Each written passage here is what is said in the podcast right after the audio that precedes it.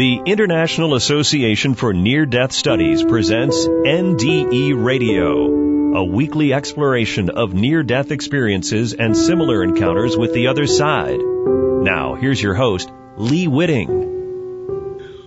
Welcome to NDE Radio, brought to you by IANDS, the International Association for Near Death uh, Studies. I'm your host, Lee Witting. Our guest today, Marcy Newman, is a life and spiritual coach. Calling herself the Heart Shift Coach, Marcy specializes in manifestation and transformational energies. Marcy has earned several credentials, including registered nurse, ordained minister, Reiki master, certified hypnotist, energy healer, and LOA life coach. The survivor of two transformative near-death experiences herself, Marcy helps people struggling with change, times when the heart wants one thing, but the head fights against it. Marcy's heart shifting process is about making sure that these two things are on the same page and working together. At present, Marcy's on a campaign to teach forgiveness on a global level, believing that it is the only way to achieve personal and shared peace, but also is the key to health, happiness, and living in wholeness. Marcy has developed many special programs designed specifically for that task. Marcy Newman, welcome to NDE Radio. Well, thank you so much, Lee. I'm honored to be here and really excited about our conversation today. Yes, I, I am as well. Mar- Marcy, let's begin, if you will, with the stories of your two near-death experiences. Sure. Um, want me to just go? Yes, please. Okay, here we go. So the first one occurred um, in the recovery room in the hospital back in, I believe it was around 1988, 89. And I had had a ruptured ectopic pregnancy and needed emergency surgery. And the surgery, I um, understand, went pretty well. But when I was in recovery room, I um, was very much aware that I was feeling odd in my body. And I, I can't describe that in any other way except mm-hmm. to say that I had had three previous cesarean sections. So I was acquainted with recovery room and what it felt like post-surgical uh, procedures, but I, I had a very strange feeling. And I remember at one point that I felt like I was leaving my body and I attempted to sit up and get the attention of the nurse. And it was at that time that I just propelled out. Mm. And the next thing that I knew, I was, um, I had followed this light, just like it's described so often. And it appeared like a tunnel, um, but I was feeling myself being propelled through it or pulled through it, I should say. And I arrived in this beautiful garden. And what I remember so vividly about that was that the colors of everything that I was seeing were very different from the colors that I was accustomed to seeing on the earth. So they were more neon, you might say, very vivid. And I also had the sense that I was, um, I was with my spirit guide. And as quickly as it happened, I seemed to just as quickly go back into my body. Mm. But the sensation of it was one where I recall thinking, I don't want to leave here. And it's both, it's hard to describe, but it's both a physical sensation and an energetic sensation that's filled with this knowingness that love is completely cocooning you. And, um, or at least that's the way it felt to me. Mm. And so when I went back into my body, I do recall actually trying to recapture that feeling because it was so compelling. Yeah. So compelling. It was incredible. When you saw you, did you see your spirit guide or was it just a, a feeling that you had a companion with you? You know, that's a really difficult question for me to answer. Um, I definitely felt that guide. Um, I felt specifically even that it was um, it was someone very familiar to me and someone maybe more like my guardian angel. I felt like I was really strongly connected to them. Mm. And as far as seeing them, I saw them in my mind's eye. It's hard to describe. I can't really say that I, I saw features or I even saw a shape, but yet I felt the form. Mm. And, um, yeah, I, I, think that that's really the best way of describing what I experienced. But you, you think that it's some, it's a being that accompanies you through your life or lives. That was that was a sense that I had that it was a being that was very well acquainted with me. I with it. I was a hundred percent comfortable uh-huh. and felt drawn to it. Did you felt see anyone else when you were in the garden? No, I didn't. Hmm. It was just myself and that guide. Was it primarily trees or flowers or was there a stream? It was everything. It was trees and flowers and but of all shapes and sizes, they weren't um, in they weren't conforming to what we see on the earth so much, and um, they were very unusual. But what I remember most of all was the color, the color of the vegetation and the fragrance. I remember the fragrance as so sweet and yet very pure and clear at the same time. Mm. Now, when, when you were back in your body, did you tell anyone about your experience? I remember saying, um, I think that I've just gone someplace and, you know, just sort of being placated, you know, like, okay, yeah, you did, you know, but, um, no, I didn't really talk too much about it afterwards. And, and I have to also preface it by saying that at this point, I had um, experienced some spontaneous past life regressions when I was a child, and mm-hmm. also I was already involved in the, um, you know, this field, this field of of being able to communicate on the other side, and and as much as I marveled at how it looked, it didn't feel uncomfortable to me and it wasn't something unusual because I was so accustomed. I was already trained as a medium. I was trained in, you know, uh, energy healing. And so, as I said, I had been working in that field for a very long time. So it didn't seem odd to me. It was just a marvelous experience. Wow. And then you had a second experience, which was um, even more profound. Yes, it was really quite remarkable. And it also happened um, in the hospital. I was um, giving birth to my youngest son, and um, I had some tremendous complications during my pregnancy that had led me to be bedridden for months. And they had decided to um, to deliver him as early as possible because they were afraid of me going into labor. The condition that I had was known as a percreta and it was where the placenta actually grew through the wall of the uterus and attached itself to my internal organs. Mm.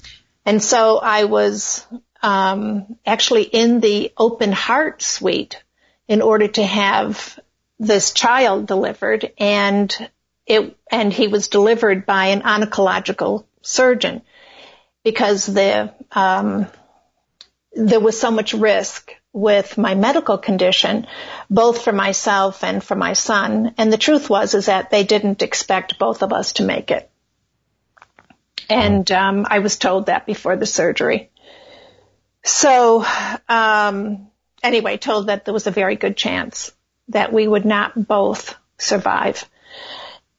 Anyway, so um, it was actually shortly after the surgery began, and they had to keep me in a very light um, anesthetic state because they were afraid that it would reduce the respirations of the baby. Mm. And so most of the preliminary aspects of, you know, preparation for the surgery, my um, cardiac lines and, you know, IVs and all those kinds of things were all done with me having no anesthesia whatsoever. And so when it came time to do the surgery, they had to keep me in a very light state until that, until they were able to, um, bring my son to, I guess, you know, the, the surface, uh, yes. safe, safely. And it was very shortly after that that I heard all of a sudden, we've lost her blood pressure. And I was already out of my body when I heard them say that. And I again could feel myself just, but this time it was different. Now I was just released and I could feel myself expanding. So part of me was present and listening. Um, I could hear what they were saying and I could, um, I could, I was very much aware of their fear. But the other part of me just seemed to be energetically dissipating into this light. It was like I became the light. I was not in a tunnel.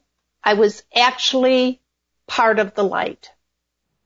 And I was also at that time present. Uh, I could feel the presence of those with me, and there were a number of beings with me because I was very much aware of conversation taking place when I arrived. And then I was included in the conversation and the conversation was about my decision whether or not to go back to my body. And I was told that my son would have some special needs. And yet still the decision was mine. And I remember, um, I don't know how to describe this other than like this serious consideration. I, of course, was concerned about my husband and my other three children. But there was, there was a part of me that really didn't want to go back. Mm. And yet the part of me that felt a sense of responsibility to my son and to the rest of my family, um, was really leading me into making that decision. But the sensation of being totally formless, bodiless, is a freedom that I'll never forget. Mm. It was so powerful. The beings that surrounded you, um, did yeah. you see them? I felt them. Mm. I felt them. I felt myself sharing the space with them and we were all part of this conversation. Did you feel that they had, um, what, what, what, what's the word? Authority. Were they like angels or people that I, being, um, they weren't relatives past the, oh, past no. relatives? No, I felt very much that these were my team. Oh, okay. Yeah, this was my team and we were, they were offering me the information that I needed in order to make that decision. So this was like a, a collective of the first, the, you know, you felt you had a guide mm-hmm. in the mm-hmm. first journey and now yep. you had a team on the second. I had a team. That's right. Oh. Yep. And did did they when they told you about this that your son would have special needs? Did they were they pushing you one way or the other, or were they just informing you? Not at all. It was just informing me. And they also didn't tell me what the special needs were. They just said he will have special needs. Mm-hmm. And, you know, that needed to be part of my decision making. Wow. Did you see a a garden again, or a field, or No. anything along those Nothing, lines? nothing at all. Just, Just, uh, light. Suspended in the light. hmm Yep. And was I, there a and I was part of it. And was that sense of love that you'd felt the first time there as well? Oh my gosh, it was, it was multiplied thousands of times over. It was so, which is why it was so compelling because this time, like I said, I, I didn't feel a connection to any particular thing and, and my attention was just on what I was experiencing, not what I was seeing or not what I was trying to figure out. I was just there. Just total in surrender hmm. to being there. And the, and the experience was completely different. Did they give you any insights as to what your future life would be when you went, if you chose to go back? No. No. Mm-mm. Just gave me the information that they felt was important that I had to make that decision on my own. And did it take you any time to make that decision? Well, as I said, you know, I mean, the sensation of all of that is, is very compelling to stay. There's, there's a big, there was a big part of me that did not want to go back. And it wasn't because I didn't want to be with my husband and children. Of course. I just wanted to stay where I was. It's such an incredible feeling. Mm. But back you came. I did.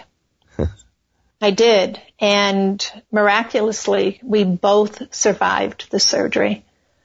And, um, uh, actually the, my experience in the operating room was, um, written about in, in one of the medical books because it was such an unusual circumstance. Wow. Now you must have been looking for what these special needs might be as, as your child got older.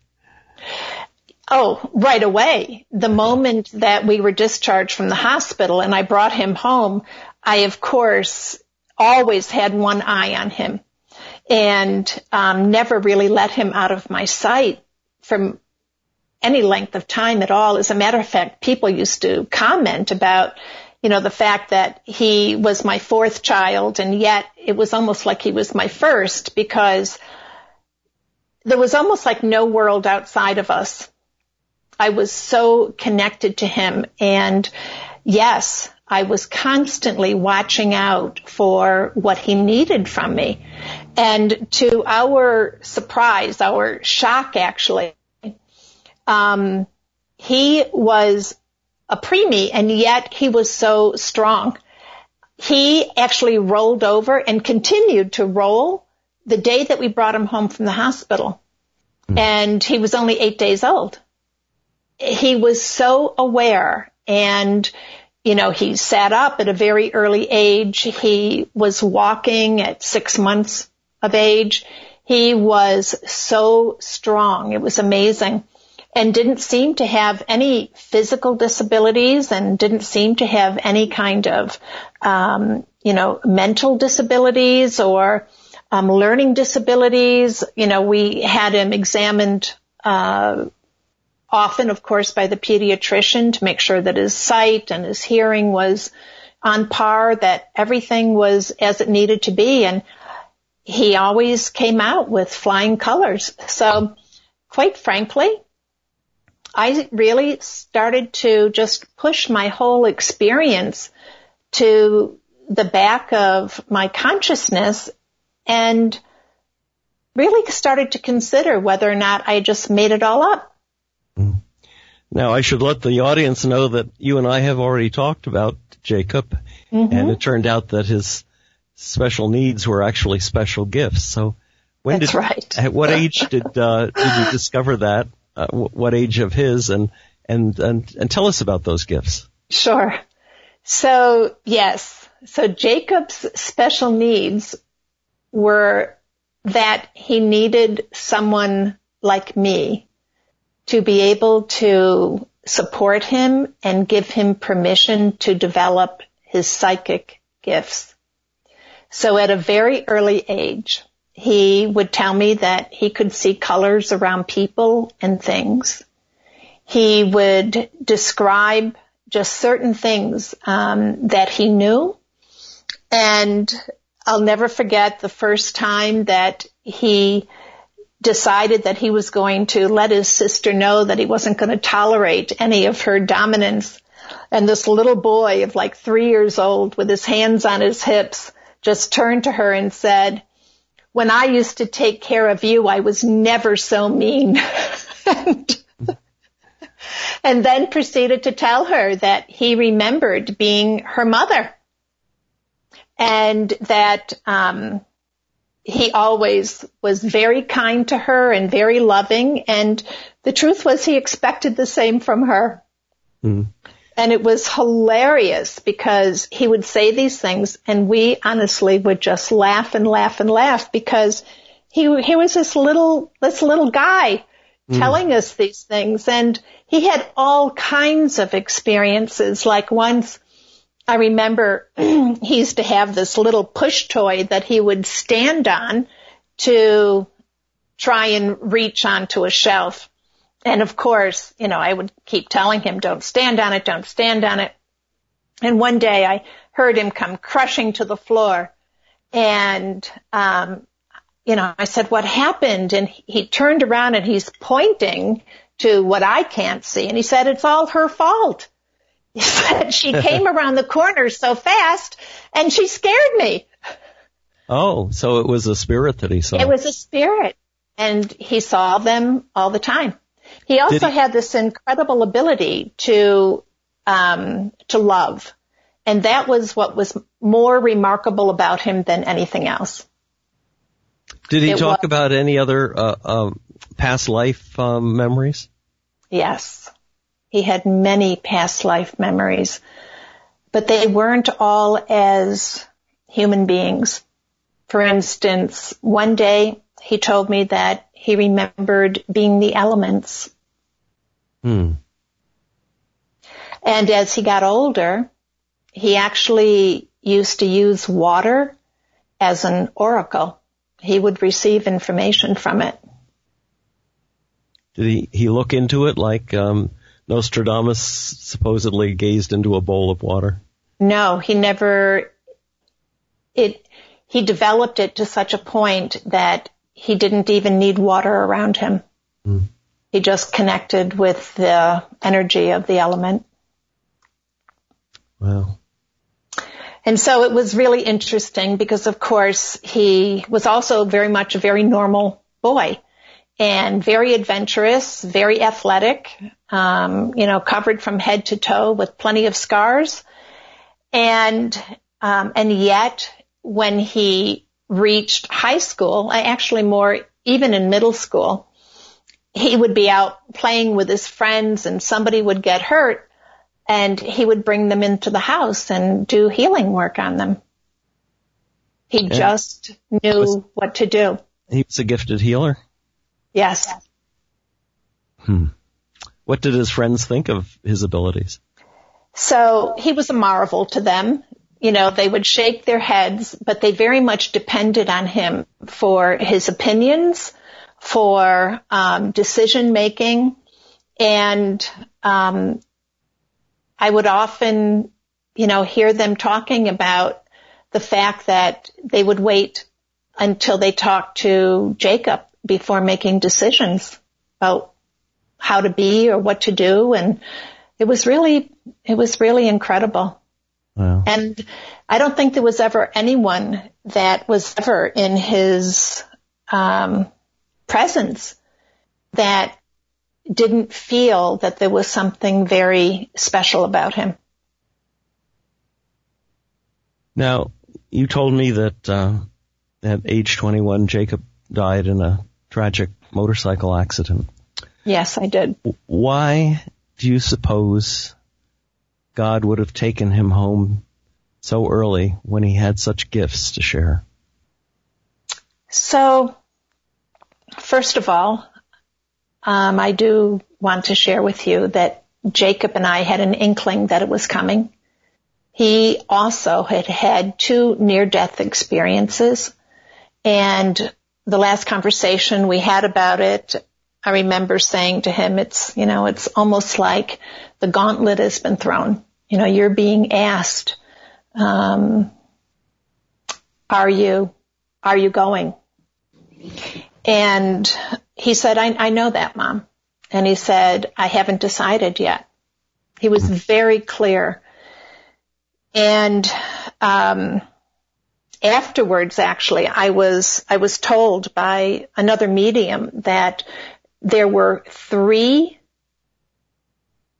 junctures in his life where he would be given that decision.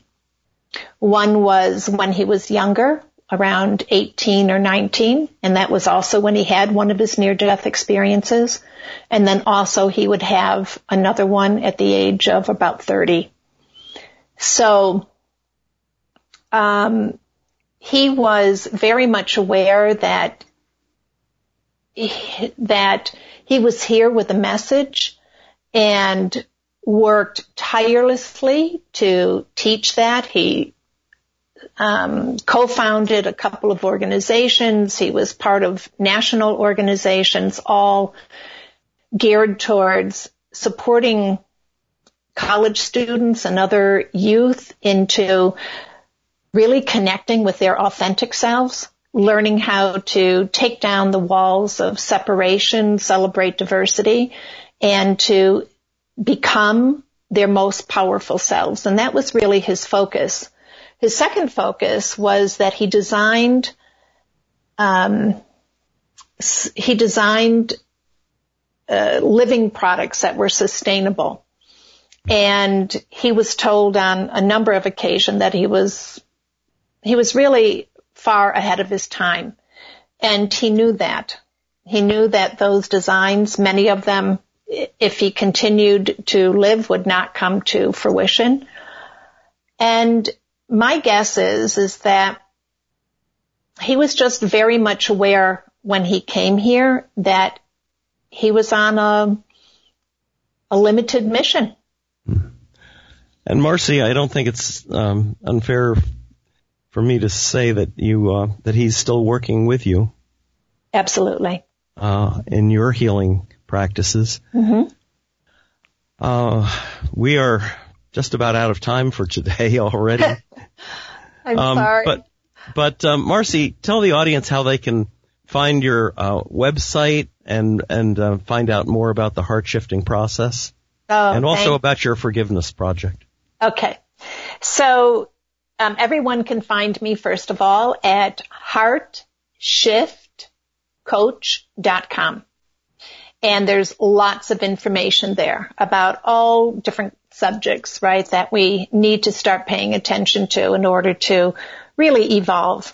And the Forgive to Live program that I'm putting so much focus on is my answer to what I have found working with clients now all around the world.